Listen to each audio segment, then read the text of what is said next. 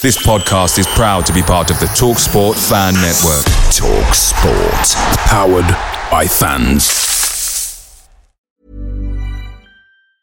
And there it is. That's as good as it gets on this stage. Nissan Townstar EV strikes again. It's an unstoppable van. Unstoppable. Look, Just fantastic. You can actually see the Pro Pilot technology in action. Effortless parallel parking. It moves with all the confidence that comes with a five year warranty. And with a bench full of all star van experts, there's real strength in depth here. That's all star quality. Search Nissan Townstar EV and visit your local All Star Van Centre to see for yourself. Terms and conditions apply. Five years or 100,000 miles, whichever comes first. ProPilot is an advanced driver assist technology. Driver's responsibility to stay alert, drive safely, and control vehicle at all times. Hey guys, quick thing. The Talksport Fan Network is proudly supported by McDelivery, bringing you the food you love. McDelivery brings a top tier lineup of food right to your door. No matter the result, you'll always be winning with McDelivery. So the only question left to say is, are you in? Order now on the McDonald's app and you can get reward points delivered too. So the ordering today means some tasty rewards for tomorrow. Only via app at participating restaurants. 18 plus rewards registration required. Points only on menu items. Delivery fee and terms apply. See mcdonalds.com.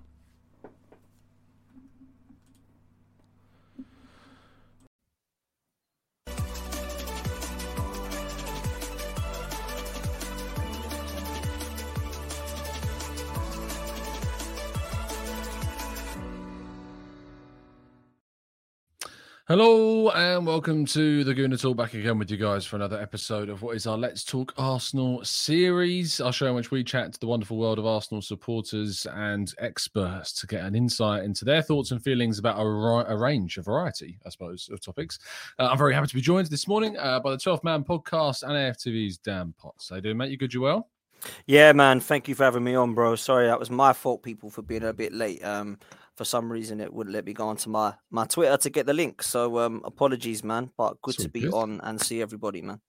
No, it's all good. It's always good to have a chat. Um, myself and Dan are. I mean, uh, to be fair, I've had a fair few guests on recently, and the the, the common threads of of criticism, and there's not been much to be honest at all. But the only criticism that it's been is that maybe the guests have been a little bit uh, very much on the same line of thinking as me. So I was thinking, mm. oh, who could I get? Uh, to come on the show. And uh, Dan, obviously, uh, me and me and Dan go back uh, quite a way in terms of years now of doing shows together and, and debating points. So uh, yeah, it's always a pleasure to chat with you, my friend, and uh, I'm looking mm. forward to this one. Yeah, um, I am. Um, I jumped onto your show. I think it was was it on Monday? yeah, like, uh, was it either last week or earlier this week? I can't remember, man. The, yeah, the, we jumped on flying, but yeah, yeah, we jumped on with the lad from City Extra. Is it LB, MB? Um, yeah, Lewis LB, yeah, LB, yeah, and uh, we had a good chat. Basically, I think it was hours before David Ornstein announced that hmm. Arsenal mm. had made that 105 million pound bid uh, for yeah. Declan Rice, and you know we talked about a number of things in that, and Rice looks to be now, you know, with that deal being agreed, one that will indeed happen. Um, Jurrien Timber looks like it's it's going to happen as well, and Kai Havertz, of course, has already been signed too, and the man obviously in a lot of the focus and kind of the poster boy for Arsenal's transfers is Edu Gaspar, and whilst talking about so many of the different transfer targets across the last few weeks or so, I've not done much dedicated specifically to him. Um, and so I thought today we would kind of talk about the Edu debate, where his kind of profile is at, the perspective of him, uh, the perception by plenty of fans of him as well, and and maybe even some people jumped the gun this summer, uh, and maybe some people are still waiting to see if more happens, or maybe he's changing the minds of people. So, I suppose to kick us off, Dan, maybe give us an insight into kind of not only where your head's at on Edu at this very moment, assuming, let's say, Timber and, and Rice are incoming, but if it's changed at all, your perception of Edu in, say, the past month or two as the window's progressed. I think with any professional, whether it's a player, manager, board member, owner, there comes pressure. And it's because it's at elite sport, Tom. And with elite mm. sport comes huge, huge pressure for a number of reasons. And I think that Arteta has had his kind of fair share of that in terms of trying to get us across the line. I think that the ownership have been at question for the last 10, 15 years to question their ambition. the reason Edu had to get this Rice deal over the line is because he literally couldn't afford not to. And there's a lot of people that have had a lot of misunderstanding or confusion about where the blame lies. Is it the Kroenkes for not stumping up cash? Is it Arteta because he doesn't have the experience or the pull or whatever you want to call it? Or is it actually mm. Edu because they can't have that negotiation? I think a lot of people were pointing fingers towards him because the past of Caicedo and Mudryk and Vlahovic and all of the other names that people throw at you all point towards Edu. And I think now what you have to look at is that he's actually not just brought over the line Rice, which was his plan A finally. He's brought in two other players that spending over 200 million. And I think we all need to start realizing now that perhaps it is everybody on the same wavelength now. And I'm not so sure we've always had that when the Kroenkes weren't really total ownership, when Edu was kind of working alongside different people, when Kia Joorabchian was still around, when Raul Sanllehi was still here. I think now there seems to be more transparency and understanding around who's involved, and it looks like it's everybody. Because from what we hear, Josh Kroenke was massively involved. Mikel Arteta wanted him as number one, and Edu worked alongside both of them to get this deal done. That's really refreshing for me to hear. Now, I don't know the ins and outs of how true that is, Tom. We can only mm. go by what we hear, can't we, and what we listen to. But actually, if that is the case, then finally, I think everybody's in the same page here. And I think Edu, if I'm honest, has got things wrong but he's also got things right. And I think sometimes it's a bit like listen, you're an ex teacher, right? One of your pupils does five sums correct and gets ones mm. wrong. You look at the one he got wrong first. You don't look at the four that he got right. so I think sometimes is that right? That though? You know, it's, it's, it's no, it's, it's not right, Tom. But I use that. You know, yeah, I, I think I know right. You're raising the point. I've used that analogy before. I've you know I've, I've seen it uh, in practice. I think um, it's a very human ideology to obviously focus on the mistakes over the, the successes. And I think yeah. you know, a lot of people that um, still do that. You know, I, I, see people miraculously, I have to say at this point, bringing up Willian, you know, in mm. 2023. I still see mm. it being brought up. And I'm thinking, you know, that period when Arteta took over in December of 2019 and the summer of 2020 when we signed um, from that January through to the summer the Cedrics, the Maries, the Willians, you know, which also was interspliced with deals for Thomas Partey and Gabriel, who've both gone on to be key members of the squad, it's fair to point out. And certainly the big investment of the window was those two players opposed to the other one. And I think that when you consider how we've grown as a club, how they've improved as a unit in recruitment specifically. You know, we can talk about the outgoings, which is a separate thing. I certainly think something that needs to improve still. The the recruitment, which is kind of like, you know, you think about Edu is the face of that because he's the sporting director, previously the technical director. But that team is is massive because you've got uh, Richard Garlick involved in it as well. Obviously, got the owners that sign off on everything. Mm. You've got the manager that's involved in everything, the scouts, the analysts, the, the people that are looking at all of the data.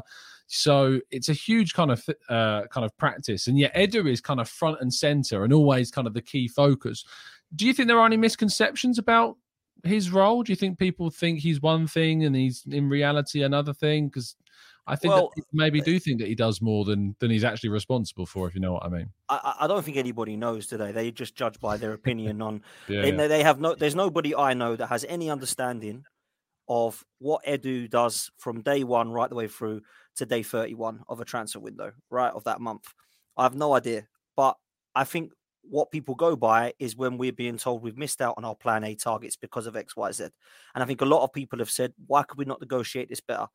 And I think mm. sometimes there's rumors now of Xhaka and Partey going for very minimal fees. Whose whose involvement is that? Whose role is that? Is that Edu? Is that negotiation? So there's still a little bit up in the air about uh, those kind of individual tasks. But you know, a lot of people in the chat are saying, "Is Dan going to apologise?" I'm not quite sure what I'm supposed to be apologising about. Um, we've you never said player. that you wanted him um, sacked. I've once, never, I've, I've, never really questioned Edu. I've questioned the process and Mikel Arteta's uh, on the yeah. pitch. Um, I've questioned Mikel Arteta on the pitch. The off the pitch stuff, I've given Mikel Arteta and Edu quite a lot of praise. I haven't given Mikel Arteta much praise on the pitch up until, of course, this season just passed. Um, and I still think there's a lot that he has to do this season, and the pressure's massively on. I'm not going to apologise because we finally signed one player in Kai Havertz. You know, we've got to sign a lot more than that. Now, Rice is going to come through the door. Timber, we hope, is going to come through the door as well. This that that's halfway there, man. We, we've got to keep going. Now, if it stops there, I'm not going to start saying, "Wow, the Edu, like, praise the Lord." I think everybody wants me to do that. Um, that's not going to happen. Um, you know, if Mikel Arteta would have won us the league, Edu gets the players in that wins us the league, and Stan Kroenke puts up the money to win us the league. Trust Mm. me, I can eat as much humble pie and say sorry as many times as people want to make it make it sound them, themselves happy by that. We haven't done anything near that yet, Tom. You know, we've we've not won a trophy again. Um, we finally got into the top four after four times of asking. There's still a lot way to go, man. This is it's not the it's not like you know the process has worked. For me, the Mm. pro we're here now. The process is there's no more five more years. This is this is about doing something now. So we have to set up, in our opinion, this transfer window so that we go boom, boom, boom. There's our trophies. We've completed a title. We've completed a Mm. Champions League. We've got that for us to go. Bang, process is done. Um, so I think we're still far off from that, in my opinion.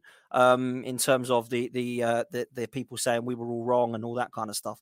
Um, I hope that he does prove me wrong, and I hope that Mikel Arteta wins a title. I hope that Edu and Kroenke can sit there and say, "Look, I've delivered you a Champions League and a Premier League title. This is what I said I was going to do in five years." Then you'll get all of the potential doubters of the past saying, "Wow, we were wrong. Zip it. Let's Mm. let's enjoy our win because this is what we all want." But at the moment, it's a really, really good start, man. Really, really good start in terms of our transfer window for sure. Yeah, it's, it's it's a fantastic start. I think you know this why I why I get you on the show, Dan, is a lot is because I actually think a lot of what a lot of like kind of your views and opinions are so misunderstood by a lot of people.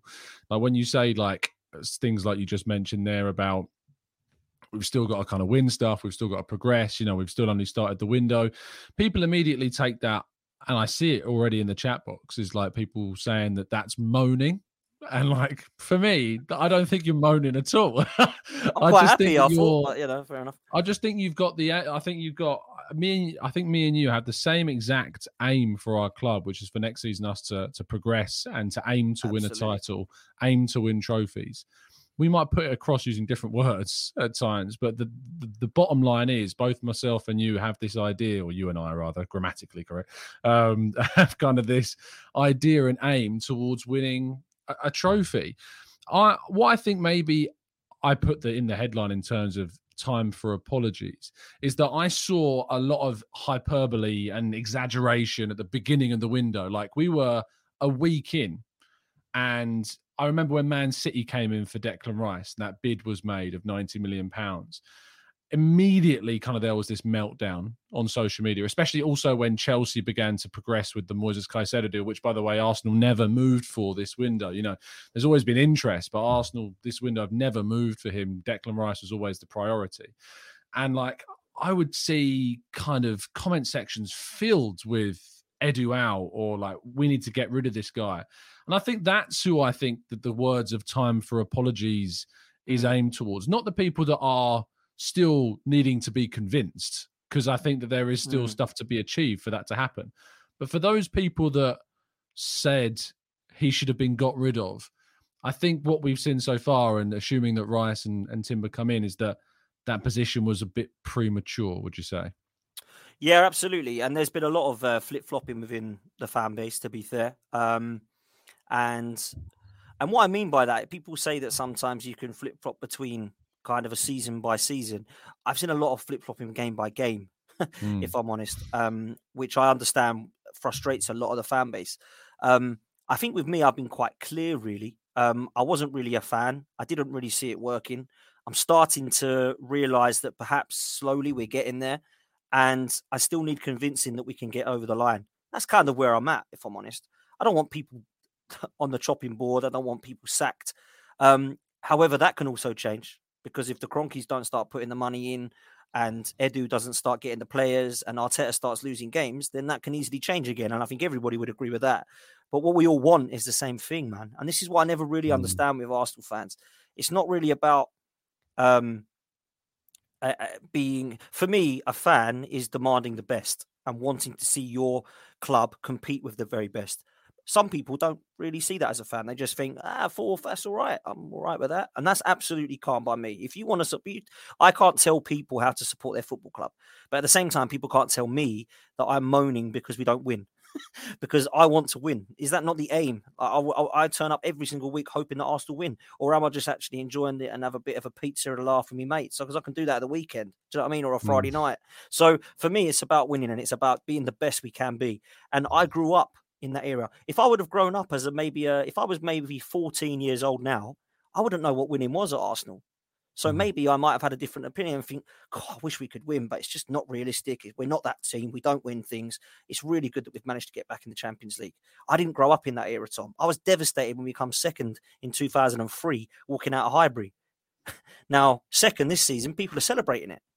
Nuh-uh. I can't celebrate second because I celebrate first and I celebrate winning. So I can appreciate progress. I can appreciate a process because I'm not naive enough to think that Arsenal don't just win like that.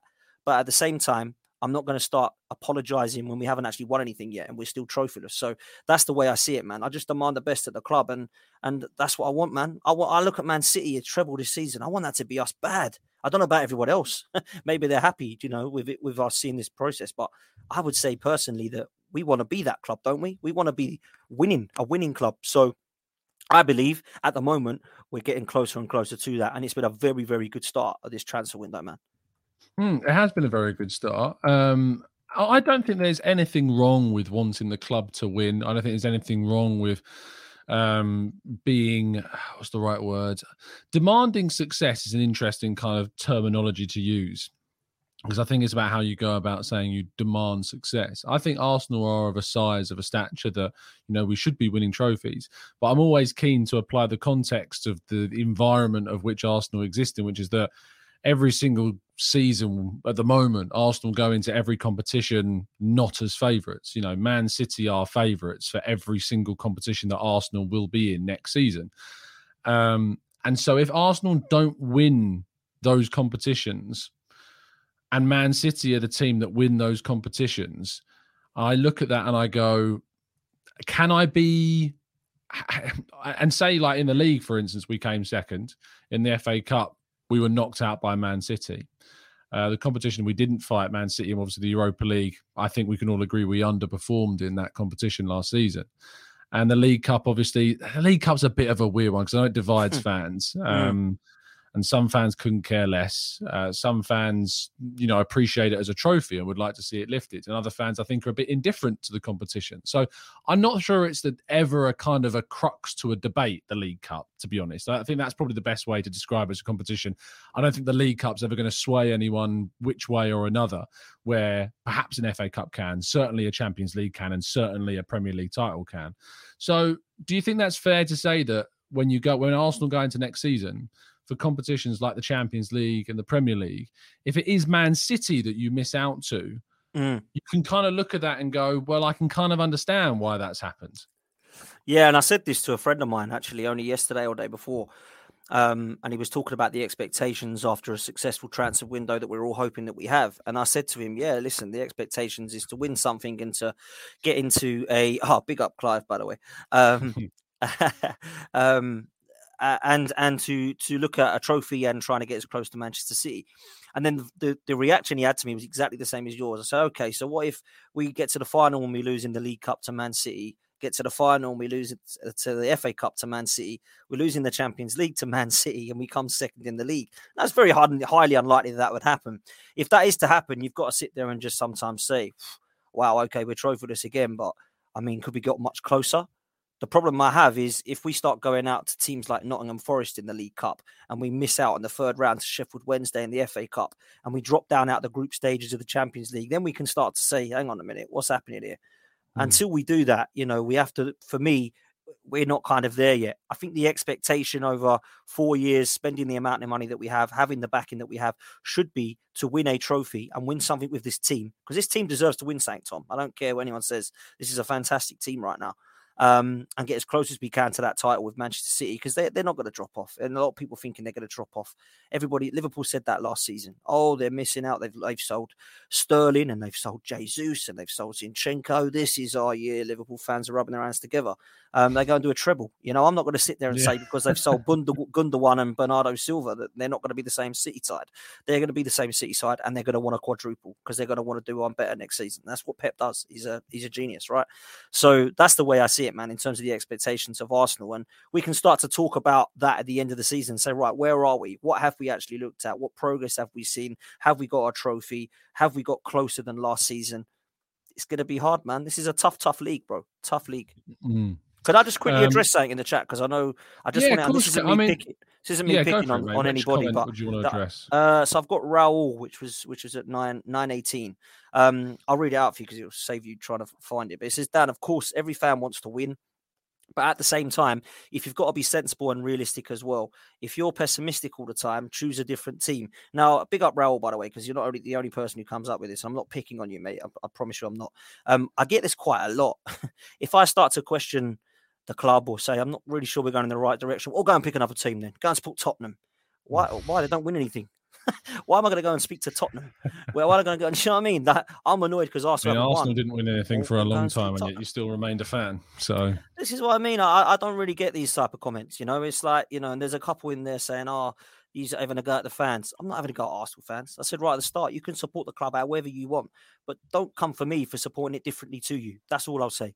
Because for me, I'm trying to demand the best, which is winning. I want to see Arsenal winning. I want to see Arsenal doing that, and I'd like to think the majority in the chat want to see that as well. Now, I understand we've got to be realistic, and we're not naive, naive enough to think that we should go and um, you know, win everything every single year because otherwise I'd Mm. expect us to do quadruples every year. I'm not that silly. I know that's not going to happen. But for me, it's about how do we try to get there. And at the moment, I'm starting to see that we're creeping up towards that way. So um, I'm hoping that we uh, that, that we keep going that way, man. Clive says, chaps, the outside world are setting us up, raising expectation on us early so they can divide us. Winning, it will happen if we stay together. And I think that this episode in particular actually highlights that togetherness because, as I said at the start, I get Dan on the show because we have a lot of views that polarize, you know, in terms of where we are at on different things.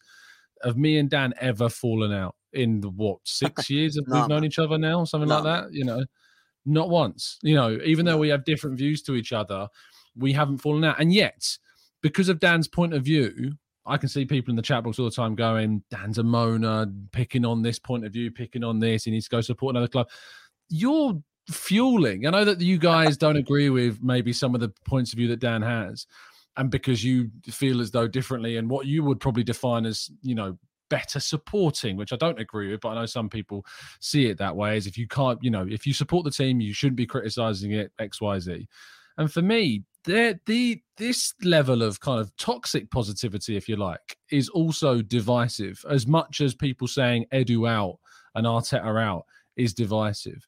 For me, it's always going to be clear and simple that if you are putting a viewpoint across and you're being respectful about how you're putting that viewpoint across, even if it's critical, there's nothing wrong with that. There's nothing wrong with that whatsoever.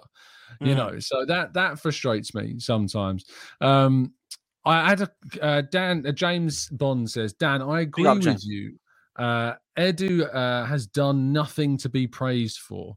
Josh had to step in and get the Rice deal over the line. His own boss had to put him aside. Incompetent. Now, James says he agrees with you. Are these words that you've said? Uh, so I have I've never said that Edu has nothing to be praised for, and I'll, I'll pick up James as well because I know James James comes on my on my channel in the chat quite a lot. Josh had to step in to get the Rice deal over the line. Again, I don't know if that's true. That's only what we hear. I believe Josh has stepped in to to say that he's for it and support it if need be. Uh, his own boss had to put him aside, incompetent. I think with me, I think he agrees with me because um, I had concerns whether Edu could get this over the line, like pri- Mm. previously, and that's why we're talking about now. He's finally got his plan A target over the line and deserves credit for that, one hundred percent. But I've never said that he has nothing to be praised for. I think James is saying that he, he, he- that's his opinion, um, because I think Edu has got some wrong. Trust me. Yeah, we go. Those are my words, Tom. So I, I think personally, there's a lot of signings. Let's let's be real, Tom. There's a lot of signings that ain't worked to Arsenal under this regime, right? You mentioned Willian earlier. I don't really count that one, but that's one that you can Mm. discuss if fans want to talk about it. But actually, like Pablo Marí, Cedric, Runarsson, Tavares, Lokonga, you can't really sit there and say they've all been fantastic signings. What you can do, however, is look at the first team signings right now. And apart from Saka and Martinelli, that were obviously one being another signing uh, and one coming through Hale End, I think Jesus, I think Odegaard, I think Partey, I think uh, Gabriel, I think Zinchenko, Ben White, Ramsdale, and some of the others that are sitting on the bench actually have worked very well for us. A majority now are in the first team. So I think it's very harsh to say that what they have done has not worked at all and that they've got nothing to be praised for. However, I do feel that there's been some that just haven't worked out at the club. But maybe that's like every club, Tom. Do you know what I mean? Maybe that's every Oh, club. I mean, if someone can point to me a club that has got every single signing they've made has been a hit, I'm all ears. But from Man City all the way down to the 20th place team in the league, clubs are not going to have perfect records of all of their signings. It's just not going to happen. You know, this or there isn't ever a perfect run. So yeah, I look I look at that and I think when I see what Arsenal have invested, Fabio Vieira is kind of the outlier for me of the major investments that Arsenal have made in terms of hits and misses. If you look at all of the the significant investments that we've made, they're hits. You know, like I think Lokonga is is borders maybe on that. He was around 15 million pounds. But if you go 20 million and above, right, and you look at those players, I think it's just Fabio Vieira. I'd say, you know, Tomiyasu. I'd, I'd like Tomiyasu a lot. I think he's added a lot. Yes, Same. injuries. You know, injuries have, have kind of unfortunately restricted him. But I think what he's offered, You think back to that Liverpool home game and how good he was in that game to stop Nunez and Salah. You know, those games are key. And I think Arteta potentially saw him ahead of Tierney even in in the pecking order, and for good reason at times. I think you go higher, 25 million Gabriel, fantastic signing that we've made. You know, whilst Edu and Arteta have been here. Yes, and yeah, he was there at the same time. Then you get into the I 30 actually millions. think that's probably one of the best signings Arteta's made, Gabriel. Gabriel. People, people brush over that one. I, I think he's class, man.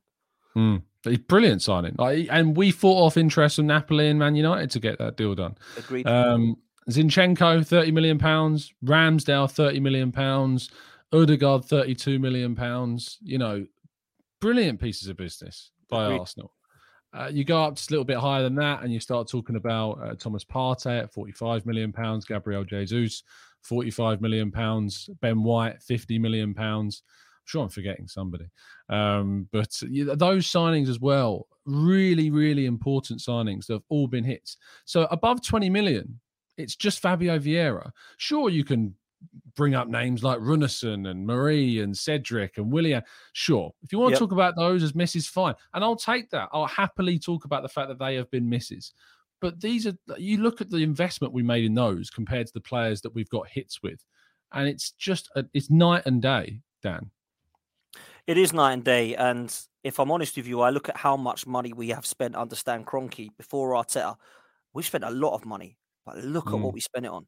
Like 72 million on Pepe, 34 million on Granit Xhaka, 35 million on Mustafi.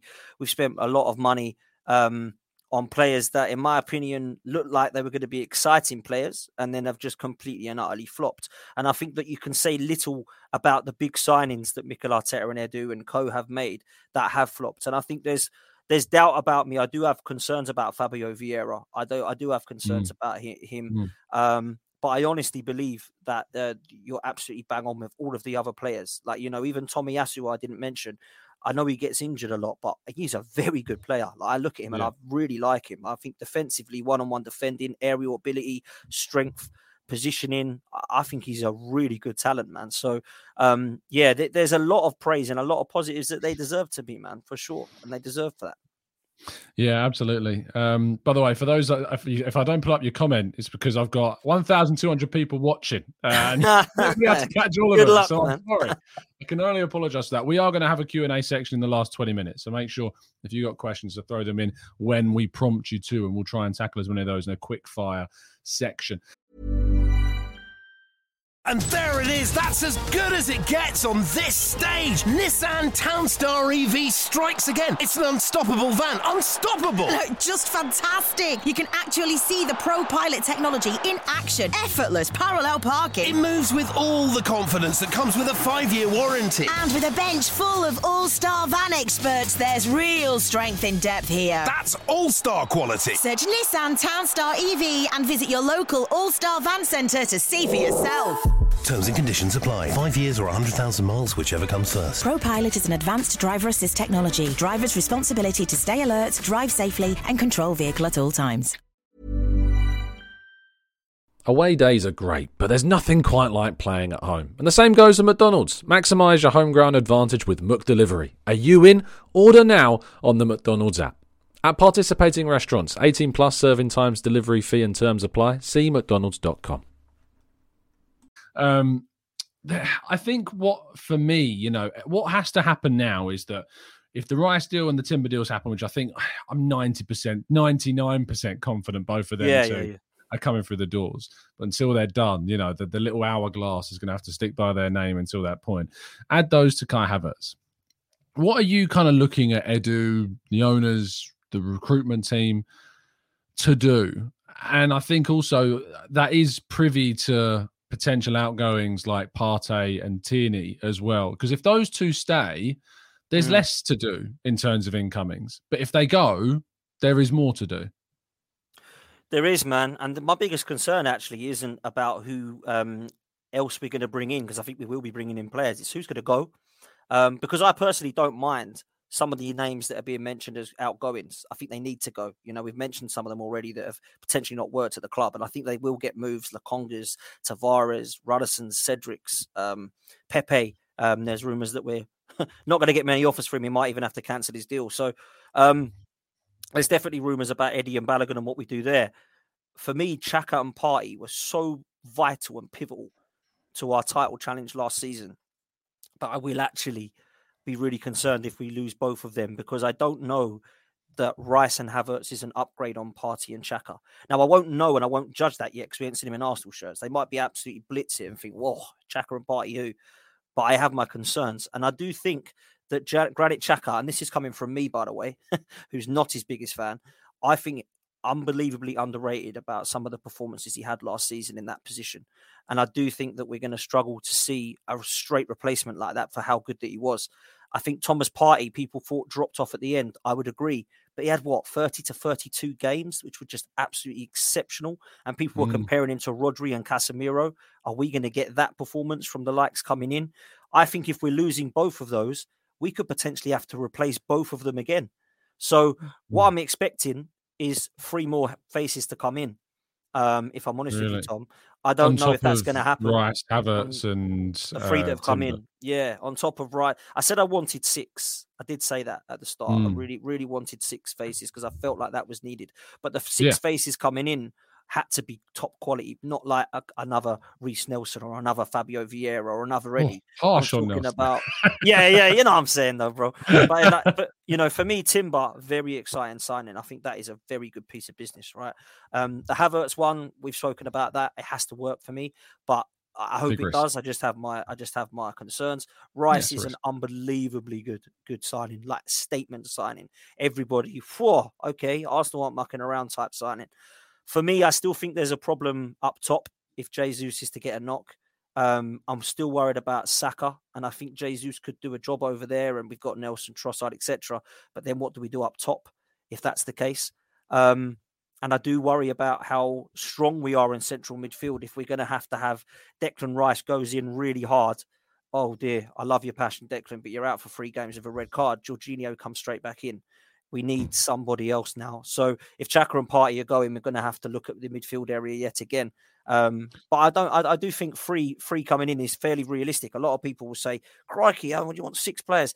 The last time we bought six players was under Mikel Arteta. Only two transfer windows ago in the summer, where we got Odegaard, Ben White, Tomiyasu, Ramsdale, Tavares, and Lokonga, and all six of them came in. I'm looking at that and thinking that could be similar again. That's what I would like to see happen, man. Mm, I, I look at the beginning of the window. I said I would have liked to have seen five or six um, as well. You know, come through the doors. I think that that was on the basis that uh, Tierney was going. Um, so obviously, if Tierney stays, I think that probably knocks one of those off um, because you know we would have needed, in my view, to maybe bring in one in. Although I chatted with Elliot the other day from the Arsenal Vision Pod, and he felt that Zinchenko, Tomiyasu, and Kiwior is a lot of depth for a position, even if Mm. Tierney was to go, which is interesting. Mm. Um, potentially true. I just feel like you know having Tierney is a different type of option, and maybe gives you a different. You know my thoughts on style. Tierney, man. I love him, bro. So Yeah, I know a want him lot of people do. Uh, I like him a lot. I just think that obviously in Arteta's style, there's still a lot of question marks about Tierney about how he fits into that and whether he's even going to get the minutes under Arteta as well. I've always looked and have said throughout the window that I'd like a forward. Um, I'd like uh, you know something different to Gabriel Jesus. Havertz is an interesting profile because even though I think the expectation is he'll partner Martin Odegaard, he has that verticality. He has that ability to play as a centre forward that is different to Jesus. So there is something to be said about that. But I still feel as though I'd like something specialized at a centre forward position. Now, the problem with that is, Dan, I think that we agree on this, is that the striker market is pretty terrible. You know, in a Yes. market in which Yeah. in a market when you're you've already spent 100 million on Rice, you know, you spent another 100 million on Havertz and Timber, you're not going to go and spend another 100 million on one player in this window. Even if we were to sell a 100 million quid's worth of players, it, we're just not it's just not realistic to expect another 100 million pound signing. And reality is that the Osimhens and the Kolo Muanis and the Gonzalo Ramoses of this world are going to cost you close to and more than 100 million pounds. And they're really the only strikers that I look at and go, that's worth that big investment. Others, you know, are, are risks. You know, Erasmus Højlund is a risk, even though it'd be less expensive. Um, and Elye Wahi from Montpellier has been linked. Big, big risk. And that's why I think, like, well, we've got this kid in following Balogun at the club. And who's got 20 plus goals last season? Yes, it was Liga. And yes, Alexandre Lacazette got 26 goals in that league last season. But there's just something about Balogun that makes me want to see it happen and and tried. But I don't think this is on Arteta and the club and Edu. I think this is more him, and it seems that it's in his head that he's going to have to leave. Do you know what I mean? Yeah, and um, listen, Tom, there's nothing I'd love more than Balogun to come in and score 30 goals for Arsenal. Um, I just don't see it, if I'm honest with you. Um, he did really well in France and deserves his flowers, right? Um, Mm. Like you said, Lacazette outscored him and we got rid of him because he wasn't good enough. So I look at Balogun and I think he was on loan at Middlesbrough.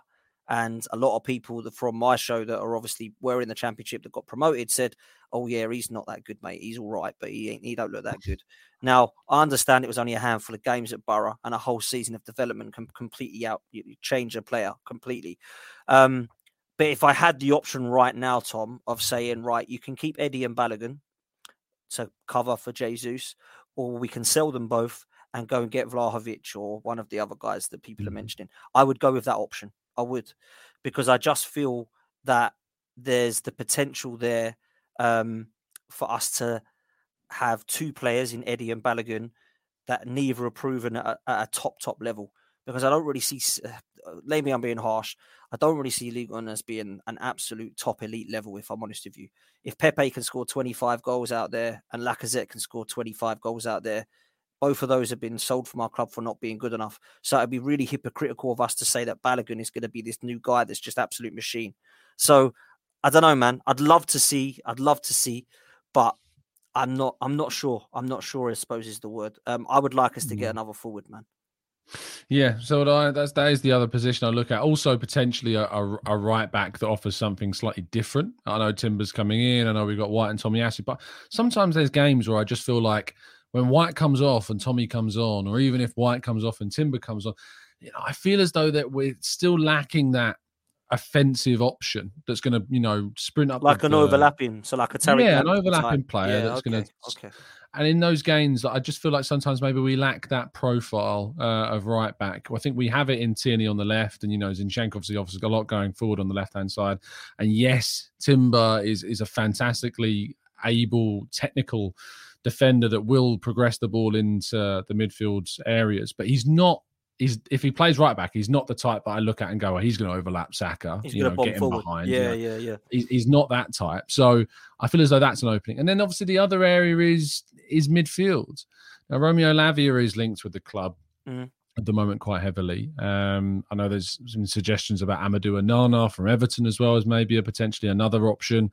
Um, I think there's another one as well abroad uh, that we've been linked to. Chouameni uh, has been talked about. I don't Yeah. think the links to him are that concrete at the moment. Um, I'm not saying they're not real. I'm just saying that from what I've seen, and you know, I've not been working the last week because I've been on holiday to chase anything up. But from what I'm looking at, it's not it's not looking, you know, like there's there's much substance there at the moment. I don't know why they would leave. And yes, I mean in the chat says Fofana, uh, Yusuf Maf- uh, Fofana at Mm. Monaco was also mentioned, but he was kind of mentioned if Arsenal didn't get Rice. So I'm not sure he's still in the frame for that case. But you said that if Partey and Xhaka leave, you feel like we need to replace both of them again. If Mm. we bring in um, Rice and Havertz, who is being touted as basically taking the spot of Xhaka, um, is Lavia on top of that enough? Uh, potentially, I, I- don't know where Havertz is playing. If he's playing on this in, in a Xhaka position, then it could be. Um, Mm. I look at the Jorginho and Elneny thing, Tom, and I just think I, I don't really want to be having to use those. And perhaps people might think that's harsh because they're two very honest players. I don't think Jorginho and Elneny have ever said that they're a Cesc Fabregas or a Patrick Vieira. Um, I think they've been quite honest about what they can do um, and what they offer to the club. And I think to be fair to them, Elneny for seven million pounds has more than paid that back, and Jorginho for the money that he was has had some good moments in an Arsenal shirt already. So I don't think either of the players are absolutely horrendous. And if we put them in, then it's all going to go wrong. I just think the drop off from Thomas Partey and Granit Xhaka in that progressive role, or a Mm. drop off from Declan Rice, is is quite significant. Um, Lavia, I like, but again, is he a Thomas Partey? He's a 19 years old. I like a lot about him actually. I think he's a talented boy. I think he's going to be a very good player, and I would think it would be a good signing. Um, I would just have my concerns there, and I suppose more of my concern, Tom, is what Havertz is going to do. um, because if Havertz is an upgrade on Granit Xhaka, then we don't need to have this conversation because we've got Yeah. our Rice and Partey Xhaka. Sorry, our Rice and um, Havertz are the are the upgrades to Xhaka and Partey. Then we don't have to have this discussion, and you know Mm. Elneny and Jorginho come in. I think Lavia would be a really, really good signing, and I would like to see it happen. Um, Tchouameni, I don't see Real Madrid selling him. I think Modric and Kroos are still there, but they're there or they're just about with their age. And obviously, you've got Bellingham and, and Camavinga that can play there now, but I'm not so sure I see any of them in the mold of Tchouameni at his age. Um, there's rumours Mm. of uh, Frenkie de Jong as well, I heard today. I'd be amazed if Barcelona want to get rid of him. Um, I don't think they've got anybody He's there. desperate to not come to the Premier League. you know, Well, well, I've never seen someone twerk so much to stay away from England, yeah. basically. Yeah. Because when he was linked So- to United, he was just constantly saying, I don't want to go. you know, so, Yeah, and Barcelona yeah. don't really have any cover for him whatsoever, do they? Other than Franck Kessie, uh, from what I can see. So, I Mm. I just don't see those ones being realistic. If I'm honest with you, if I had to say now who I think will go for, um, it would be Lavia for sure. Indeed. Um, Nyamari, let's go to the super chats before we go into some of the questions. The West Ham guy, uh, Nyamari says, so, is it lawless? Is that what we're talking about? I tell you Oh what, Oh yeah, Lawless. I had a lovely introduction to lawless the other day, didn't I, Dan? on did, man. You did. Yeah, when man. I He's could on my still use. Twitter, you know, when it was still a usable platform, unlike it is now for the next foreseeable future with this. What do you think about this limit that we're going to get coming? 600. Have you seen it? Have you heard about this? No, go go for it. What's happening between? So Elon Musk has tweeted. so This is not new news to a lot of you, I'm sure, in the chat box. But he said that if if you don't have Twitter Blue, um, you'll get to see 600 tweets a day. Uh, that's that's all you get, and then you will be, you know, you won't be able to see any more. If you've got Twitter Blue, you'll see 6,000, which, by the way, is not a lot. Like even 6,000 is not a lot of tweets. Trust me. And if you're a new unverified account, you only get, I think, like three or 400 and then it's basically the, the, the, they've said something along the lines of like the, the data overload from the amount of tweets there is. It's Wait, if. I'm honest with you, I'm all right with that. If I if I can prevent myself, like if I can prevent myself from seeing some of the toxicity on Twitter, yeah, I'm calm. Um, yeah, it obviously depends who you follow, of course, but I I don't know. I I don't really use social media too much. I'm not really one of those guys who's on it all the time. And the brutal truth of it, and honest truth of it, Tom, is that I'm not very tech savvy. Mm. um, I don't know how to do a TikTok. I have it, but I don't wouldn't know how to how to put myself on it or or do a stream on it. I don't even know how to do Instagram really. I know how to press live on StreamYard and do a YouTube channel. That is about as far as it goes with me, Yeah. mate. I'm very, very basic.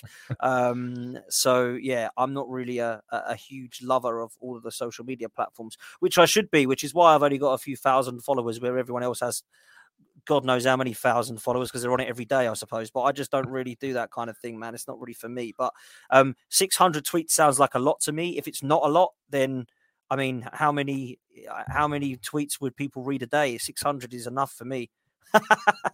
If I'm honest with you. I, I, So honestly, I know for for most it's it's not going to be. Um, Mm. from the sounds that it's like when you like scroll through Twitter, apparently like they count as being seen. So yeah, yeah, it's going to be chaos. It's going to be interesting. Basically, if you need to stay up to date on Arsenal news, you can follow the 12 Man podcast, of course, and Lead Judges TV. But every morning, 8 a.m., you'll be able to get a roundup of all the latest Arsenal news, whether or not you've exceeded your Twitter allowance for the day.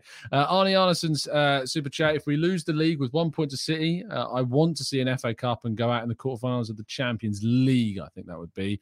Um, fair enough, Arnie. Uh, Jashar says, Dan, you're just toxic. Dan out. I mean, Jashar out. Love Jashar, man. Big up Jashar. Lovely stuff. And Van City Gooners says, Can anyone explain Partey's huge drop in form at the end of the season? Did that worry you seeing the, the drop in form that he displayed? I mean, Jorginho basically Yeah. put him out of the team. Yeah, it was worrying. It was worrying for me because at one game a week, you'd expect more from players of experience. And I think actually it was the experience head that let us down. You know, Zinchenko being one of them, he looked really poor towards the end of the season. Then he got his injury. Partey, another one, dropped off completely. Um, so it does worry me when I see that. But um, I do, if I had my preference, Tom, I would keep Thomas Partey alongside Declan Rice and, and Havertz and the other guys that we've got. But um, it looks like that he's probably going to be one of the casualties, mate. Mm, yeah, potentially. We'll wait and see uh, what happens with that. Uh, going into the chat box then for the last uh, 15 minutes of the show to take some more questions. Uh, Marcus says, How many players will we sign when Tom goes on holiday next? I can tell you it's going to be at least three, easily three. Uh, ML Reaction says, Given our spending, is there any excuse not to win one trophy or at least reach two finals while being competitive in the league? What do you think? That's the demand, mate. That's the the aim is always to win, and the expectation for me is to win a trophy this season.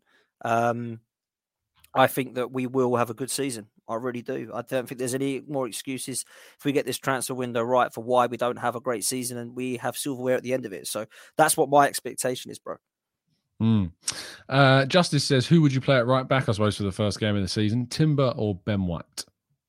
Ben White, I don't think he's done anything wrong to lose his place at all. And I think it's Timber's job as a newbie to get himself involved in that first team as quickly as possible. I actually think you'll probably find both of them play because there's rumours that Saliba won't start the season. So I don't know how true Mm. that is, Tom, but I imagine in pre-season for sure, Uh, uh, Timber and White will probably be the pair, if I'm honest, that starts. Yeah, I can't say I've heard anything about Saliba missing the start of the season. Arteta seemed fairly confident that he would be back for pre-season, Okay, so cool. we'll we'll have to wait and see. Um, Arteta has said one thing and another has happened plenty of times, so uh, you know you Mm. can't take the guy's words uh, as as gospel, unfortunately. Um, let's go to uh, Has. Says, what's your thoughts on certain content creators that attack others for having different views or opinions? These individuals almost get kicks out of slagging off other members of the same fan base. Yeah, I I, I, don't, I don't know if that's aimed at one of us or, or anybody in general, but I think in I- general, like, Yeah. I guess. I, I never understand slagging off other people. Personally, there's a lot of people that have slated me in the past that have never met me. so um, I don't really know how they No. can slate someone they've never met. It's bizarre, but um, look, people do it. Um, there's a lot of toxicity, man. There's a lot of trolls out there. Um, it's another reason I'm not a huge fan of social media at times. To be fair, I, I try to give my opinions and then keep away from all of it. Um, and there are people out there that believe that if they comment on your video and give you a bit of a attack, that perhaps you might go, do you know what? You're right. I'm going to pack this in. and does the opposite. It just drives you forward, doesn't it? And it just makes Mhm. you think, do you know what? I actually don't care and crack on because I get a lot of love and a lot of hate, and that's part of it. You put your you, you put you, yourself on the pedestal. You give your opinion. People are going to go. Actually, he's talking a lot of sense. Other people are going to go, "What a moron! Get this guy off, man! I'm blocking him." And then that's another thing, Tom. They don't block you; they follow you around everywhere like some Yeah. obsessive weirdos. And you think, "I thought you didn't like me. What you coming and watching my stuff for, man?" Mm. I've uh, you know I've blocked people I've had and then seen the same name reemerge that they've gone to the effort of making a whole new Google account just to come back. Like Oh, the fact that people would invest, you get one life, one life. That's it. Once it's man. gone, it's gone. And you've invested some of the time in going to make another Google account in the one life you got to to, to come onto this channel, which is I you don't know get it, man. I don't brilliant. Yeah, Makes no sense I- to me, bro. It's not something I would do, really. If I don't like something, I tend not to watch it. Like I'm not a huge fan of Coronation Street. I just don't watch it. I don't go on their ITV Twitter and start telling them all that they're absolute imbeciles and need to get sacked. Do you know what I mean? It's just Mm. bizarre. Don't watch it. It's like I, I, you know, I listen. You listen to, I'm sure, plenty of podcasts as well. Watch plenty of shows, and you know, you always hear the word trolls like come up. You Mm. know, the word. Can you imagine being one of those? So when you listen to a podcast and go, oh, just like you know, screw the haters or screw the trolls, and remember ever listening to one and being like, oh, I'm one of them trolls they're talking about. imagine having that self realization that you're one of them trolls. How funny would that be? Um, let's go to scrolling into the chat box a little bit more. Uh, Burn says, should we be going all in for Xavi Simons as a future prospect? And also, what about Joao Cancelo to strengthen our squad for the title? Well, I don't think Cancelo. Yeah, it has gone quiet on Cancelo. Um, I don't think Pep's going to give us another one of his signings. If I'm honest with you now, um, I'll be very, very surprised. Rice off them. yeah, I'd love him, but I do believe that we're done in defence now. I'd be very surprised. I know you mentioned a right back. I'd actually be quite surprised if we signed another fullback. To be fair, unless obviously Tilly was to go. Um, so that's that one. I like Xavi Simons. I actually really do. Mm. I think he's a very good player. But I look at our attacking options in that midfield now, and I look at Havertz, and I look at Odegaard, I look at Smith Rowe. It looks like Fabio Vieira is probably going to stay and get given another chance. I'll be very surprised if we do go for another one of those in Xavi Simons, unless you're going to tell me, Tom, that he can play in an eight or a bit more of a defensive role. But from what I've seen, he's a little bit more creative and technical going Yeah. forward, isn't he?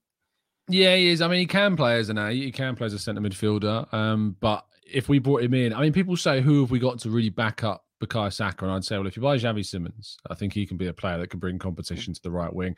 But he can play as a centre forward and has done as a kind of a false nine type role. He can play as a ten, can play as a left oh, sided player. Okay. Very versatile. Uh, I think if Arsenal can get him, get him. He's one of those Okay. talents. I think it's That's uh, and they're saying like 35 million or something. Is that right? Yeah, which I think it'd be a Yeah, potential that'd be steal. a The only issue is I don't know how he plays regularly enough at the moment. Like, you know, he's going to have to come off the bench a lot. You fight for his place, wait for an injury. And the age that he's at, you know, he's just played every single game for PSV basically last season. To go from that to not playing that much at that age. And I say this about Lavia as well, you know, I, I'm not sure if that's the right thing for those types of players. Um, and that's why the Lavia thing is a question for me because if you sign Rice and you're planning on playing Havertz with Odegaard, you know, when are you Mm. gonna when are you gonna give Lavia a 19 year old that's desperate to need like play Yeah. regularly the minutes? That's that's the question mark. And speaking, you know, of minutes, wow says any concerns about limited game time for younger players preventing them from fulfilling their potential. I feel like this is a problem can occur with how many players that we have, like Vieira last season. We've got four competitions, and I'd like to think that we've got a squad that's going to be good enough to get into the deep stages of them all. That's what the aim should be.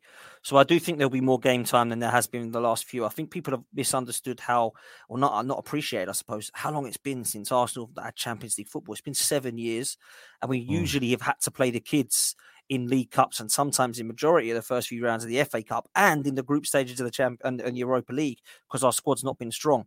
We can't do that anymore, Tom. We've got to be going into the Champions League group stages, which is going to be tough, by the way. You know, so the- you've seen Mm. the group of death that people keeps tweeting out saying that we're going to get. Uh, we could do. We could get a group like that. You know, we could get a Real Madrid, uh, a Dortmund, and a Marseille. You know, we can't play kids against teams like that, in my opinion. So for me, you've got to go all out and try and uh, do what you can to get this squad as strong as possible because there's going to be a lot of game time for these these guys for sure.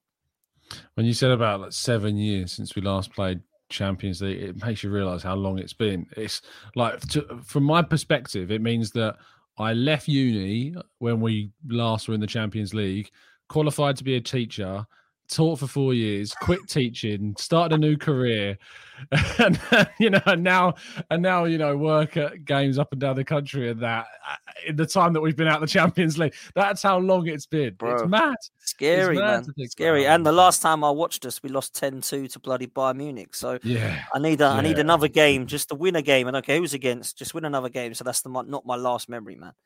Yeah, absolutely. Um, a question from Dwayne says, "Don't you think it's funny that we get banter for spending 105 million pounds for Rice, and then the same people say that we need to now win a title because we've got him?" Yep, great point. Great, great point. And unfortunately, you cannot win with some neutral fans. Um, there's a lot of the Arsenal fan base that are particularly deluded, as the word people say, or toxic, or whatever you want to call it. I, I'm cool with that. That's every fan base. Arsenal's no different.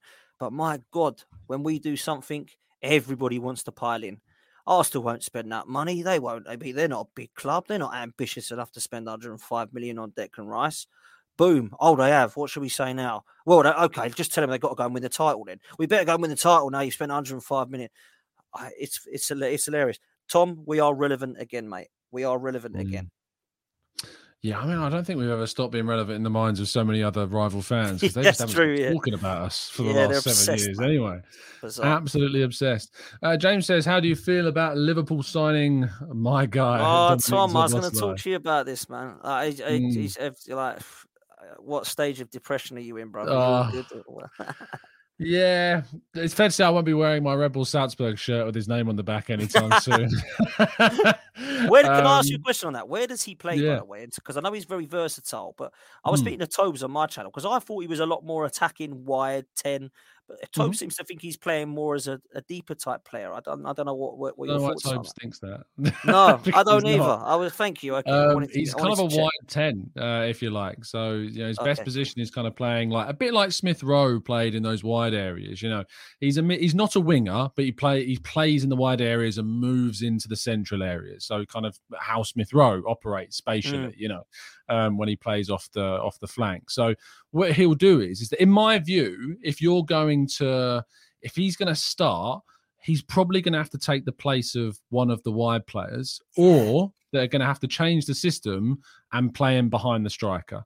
You know, if they're going to use the 4 3 3 and he's meant to play as one of the two, kind of the same way that we played with two forward thinking centre midfielders, if he's going to play in one of those two, it's going to be tricky to balance that up. So Szoboszlai is going to need for me to be, you know, he's going to be rotating with who even starts on the left wing. Luis Diaz, Gakpo, Luis? Diaz, Like, yeah, yeah. they've got Gakpo, Diaz, I- Szoboszlai. I- I- okay, I stand. I stand by what I said. I'm going to say it again then, because Tobes disagreed. They don't need this guy. That's not one of the players that I'll be looking at as a priority. I like the I- guy. and I'm with you. I'd actually Yeah. think this is a weird one. They've just bought Alexis Mac Allister. They've got Gakpo, Yeah. Salah, Jota, and Diaz, and Nunez obviously as well. They Yeah. don't need another one of these guys. They need a holding midfielder and an eight. In my opinion, six and an eight is more important for me. Yeah, yeah, yeah. So from my perspective, if what they're going to do is play Szoboszlai as a 10 and then they're going to say play Fabinho with Mac Allister as kind of two players behind him, that structurally makes a bit more sense. Or they might rotate him with Gakpo or whatever on the left hand side. But then they've got Diaz coming back as well. Salah's always going to start, you know, unless Gakpo then goes through the middle potentially instead because he can play centre forward. Um, but no, he's he's not. He he might start centrally, but he's not a he's not a deeper player. That's not what he does. He's good press wise. You know, he can absolutely press and for days, and that's always been kind of the Red Bull model is is really intense pressing. But the re- I agree with you, and I tweeted uh, and got a lot of stick for it actually from a lot of Liverpool fans. Um, I said that I felt like the deals for Mac Allister and Szoboszlai are kind of like deals Arsenal used to do, and the deals for Rice, Havertz, and Timber are more like deals that Liverpool used to do when they were challenging for titles. I, I could not agree more. I, I got And the I same. think- I got the same stick, mate. When I said it, they were like, "Oh, you don't understand. He'd be brilliant. Him and Mac Allister is going to be fantastic." Okay, I hope it is for Liverpool's sake. Hmm. But for me, if they don't buy a centre back and a holding midfielder that's better than Fabinho, and even another midfielder that's either a six or an eight, I think they will have problems like they did this season. Liverpool, I really do. Yeah, look, I think Szoboszlai can absolutely succeed at Liverpool. I think Klopp's a fantastic coach, and he'll he'll find a way to to to use him and utilize him. Um, but I think that the problem is is that they spent 70 million euros on this guy, and I just think that like for the midfielders that are potentially out there, you could have bought a really good centre mid that is exactly what you need for 70 million euros, you know. And hey, you might prove me wrong. And I'm sure that a lot of people are listening to this going, I can't believe Tom's kind of like talking um promiscuously about Szoboszlai, uh, you know, in that way. But I just I've the thing of I've enjoyed watching him for so long, playing in the wide area, moving centrally, you know, as tho- those types of wide tens do. And I just think I'm gutted that he might not play the best to his abilities and the best role in the Premier League because I always wanted to see him at Arsenal, you know, and I Mm. never. And when Smith Rowe was playing on the left for us, I was like, wow, if we had Szoboszlai there a- as a competitor to, to Smith Rowe, what a kind of option we could have. Um, but I'm not sure. I, again, he might prove me wrong. We'll wait and see. Uh, which you know, yeah, but I just I feel as though he would have been better off going. Um, maybe even like that. It sounds mad saying Chelsea, but the way Chel- the way Chelsea have used Mount and Gallagher, you know, in those attacking wide, uh, attacking kind of wide ten roles, he might have been perfect there. Um, but yeah, and maybe like how Man United sometimes use Bruno Fernandes, could have worked in that sense as well, and kind of a wide ten too. So interesting. Um, but uh, I'm sure that he'll go and, and absolutely smash it, and I'll have to cry tears uh, all the way into the night. Um, Abby says, "Do you think Xhaka will stay? Is it a solid no from that point of view? I think. I think I think we know that that's probably going to be. I kind of feel on this one. A lot of people want him to stay. I do feel we can still upgrade on him. Um, But I, I, I don't sit there and, and, hate the fact that he stays or goes, really, Tom, if I'm honest mm. with this one. I do think he's going to go, though. Yeah, I do think he's going to go. Yeah, me too. I do think he's. yeah, says Tom hates this player. but again, he's a great player. I just, uh, it's it's a real conflict for me now. Like, because yeah, I really enjoy watching play. I've interviewed the guy. I'm going to see him in the mix zone now, which is kind of the only plus side for me. So yeah. I'll be able to catch him in the mix zone after the games. But uh, yeah, it's it's not nice seeing him in a, in a Liverpool shirt. But who knows? Arsenal go and sign Premier League players now. You never know. You might see him rock up at the Emirates in a couple of years. Uh, you know, if things don't go well, and we see him as kind of a, a rejuvenation project of of sorts. Um, Owen says, "Does Dan love Xhaka, KSE, and Arteta now?" big up Owen, man. Big up Owen. Long time no see, bro. I hope you're well. And um, yeah, love is a very, very strong word. I love you, Owen. Um, I love you, Owen, but I'm not so sure I love these guys. Listen, um, I will love anything to do with every with everything to do with Arsenal Football Club. If they bring me a, a Champions League or a Premier League this coming year, how about that? We'll leave it there. you know, love's obviously a, a, very strong word, a very broad word to use in the context of football. Um, it's like it's interesting when you said like you I certainly do love, love these. I know it's kind of a passing, flippant comment in that, but like from my perspective on Arteta, I can get the I get KSE, I get Xhaka because the stuff. But for me, like from Arteta's point of view, I just feel like he's just taken us from strength to strength to strength. Yes, we need to win something. I get that. But yeah, just, there's so much to like about the guy now. You know what I mean? Yeah, and and and it's it's crazy because um as somebody who's questioned him, if you ask me about the guy, and how his mannerisms are and how he is in press conferences and how he speaks. I don't think I've ever really thought that I don't really like the guy in that respect. Mm. It's always been the stuff on the pitch for me. When we get to April, it all seems to go wrong. And there's always been the excuse of, yeah, but that's the squad. So we'll see, won't we, this season, if it is the squad or if he is just that guy who's just that nearly guy. And I really hope he's not, man. I really want him to be the guy that takes us and wins us everything you know, because that means that I'm I'm I'm successful in my club and I want to be seeing Arsenal winning trophies, man. So um, there's a lot he's done this season that made me go, yeah, do you know what? Actually, he's doing a hell of a lot well here. And I've always praised the stuff off the pitch, Tom. I think with the recruitment of clearing out the stuff that I want Arsenal to win, I want a new vision, I want to connect with the fan base. You can't not praise him for what he's done there. It's all Mikel Arteta, right? But actually, when you look at what we've won and how we have been trophyless and how we have have bottled stuff, if people want to use that terms for top fours and for trophies and for European trophies, etc., then he need that's what you've got to stop now. That's his next thing. Go and win something with his team. You've won an FA Cup with Emery's side. Go and win one with your damn side now because you spent loads of money on it and it's good enough. So it deserves to win something, man. That's where mm. I stand. the the Emery one's always a good one. Like I, I, know that you don't mean it in this sense, but whenever I'm having yeah, like, yeah, a debate yeah. with somebody on social media with like people, they're like, you know, you, you can't even count the FA Cup he won because it was a Emery squad. And I'm like, are you mad? he took a, a trophy, fractured man. squad that was like the rock bottom and won an FA Cup with them. Like that's yeah. not something to take away from it. Something to build him up with. Like and and the way he won those games was actually using tactics as well, by the yeah. way, because the way that we remember we used to play free at the back back then, and we used to go mm, long Maitland to Aubameyang. Mate, the yeah. Niles Tierney smashing it up and, and Luiz smashing it up to a Aubameyang over the top. I mean, wow, those were the mm. days, man. Uh, but it worked in those games, man. How things have changed. We'll finish with Matt G's comment. Says Tom talks about Szoboszlai like he's an ex. I'm fine. it's cool. I'm totally fine. Over it. I'm fine. I'm chilling even. I'm fine. Love on. that, Matt. I'm fine. Um, thank you, everybody that's listened to the chat box today. We very much appreciate it. Uh, please do leave a like on the video, but most importantly, please do go and find out where Dan's stuff is, where he's going to tell you it is right now. Cheers, man. Yeah, I've got a, literally got a stream in about 20 minutes on my channel over at Football's 12 Man. Uh, so please make sure you do that. We're going to be talking a lot about Cesc Fabregas. We're going to be talking a lot about these random Kylian Mbappe uh, rumors, which uh, I believe are a load of rubbish. But, you know, let's talk about it and see what other people think. Um, so if you do want to come follow us, man, then make sure you do over at Football's 12 Man podcast. Thanks, Tom. Thanks so much for having me on, man. Absolutely, my pleasure. Um, please do make sure you subscribe to uh, the 12th Man Pod. You'll find a link to it after the show's finished, uh, so you can make sure you can go and check it out. Um, yeah, I'm I'm agnostic to the Mbappe stuff. I'm like, I'm not going to rule it out because I live in a world of manifesting things. So yeah, yeah I'm going to manifest Mbappe to Arsenal. You know, it's uh, absolutely going to happen. Like you know, you heard it. Love first. it. Uh, imagine, imagine. that, I tell you what, that would make me. Where's Owen? That would make me love Mikel Arteta. That's one thing that would make me yeah, love Mikel absolutely, absolutely.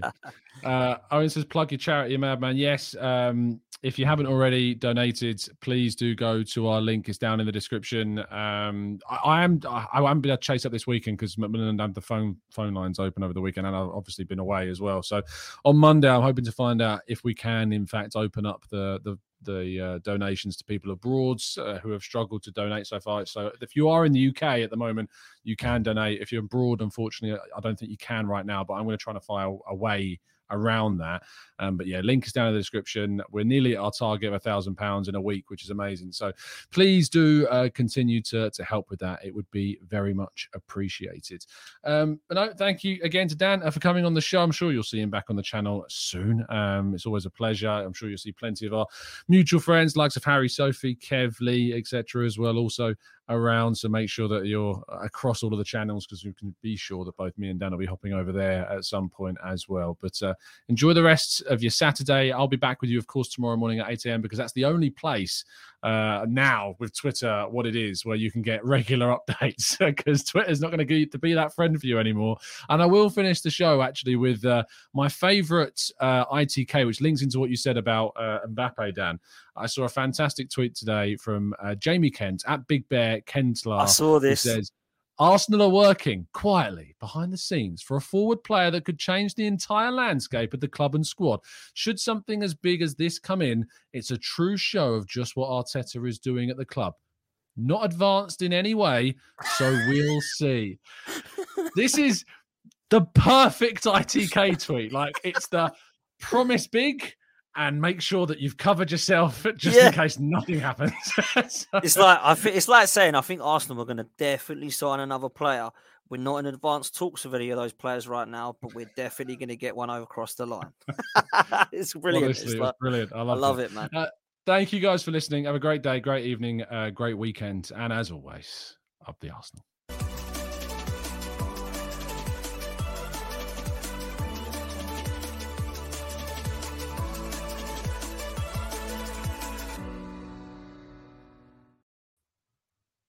It's the 90 plus minute. All your mates around, and you've got a McNuggets share box ready to go, and you know a late winner's coming. Your mate's already got booked for a double dipping, and you steal the last nugget, snatching all three points. Perfection. Order now on the McDonald's app for your McDelivery. You in? At participating restaurants 18 plus, serving times, delivery fee and terms apply. See McDonald's.com. And there it is. That's as good as it gets on this stage. Nissan Townstar EV strikes again. It's an unstoppable van. Unstoppable. Look, just fantastic. You can actually see the ProPilot technology in action. Effortless parallel parking. It moves with all the confidence that comes with a five year warranty. And with a bench full of all star van experts, there's real strength in depth here. That's all star quality. Search Nissan Townstar EV and visit your local All Star Van Centre to see for yourself. Terms and conditions apply. Five years or 100,000 miles, whichever comes first. ProPilot is an advanced driver assist technology. Driver's responsibility to stay alert, drive safely, and control vehicle at all times. This podcast is proud to be part of the TalkSport Fan Network. Talk Sport. Powered by fans.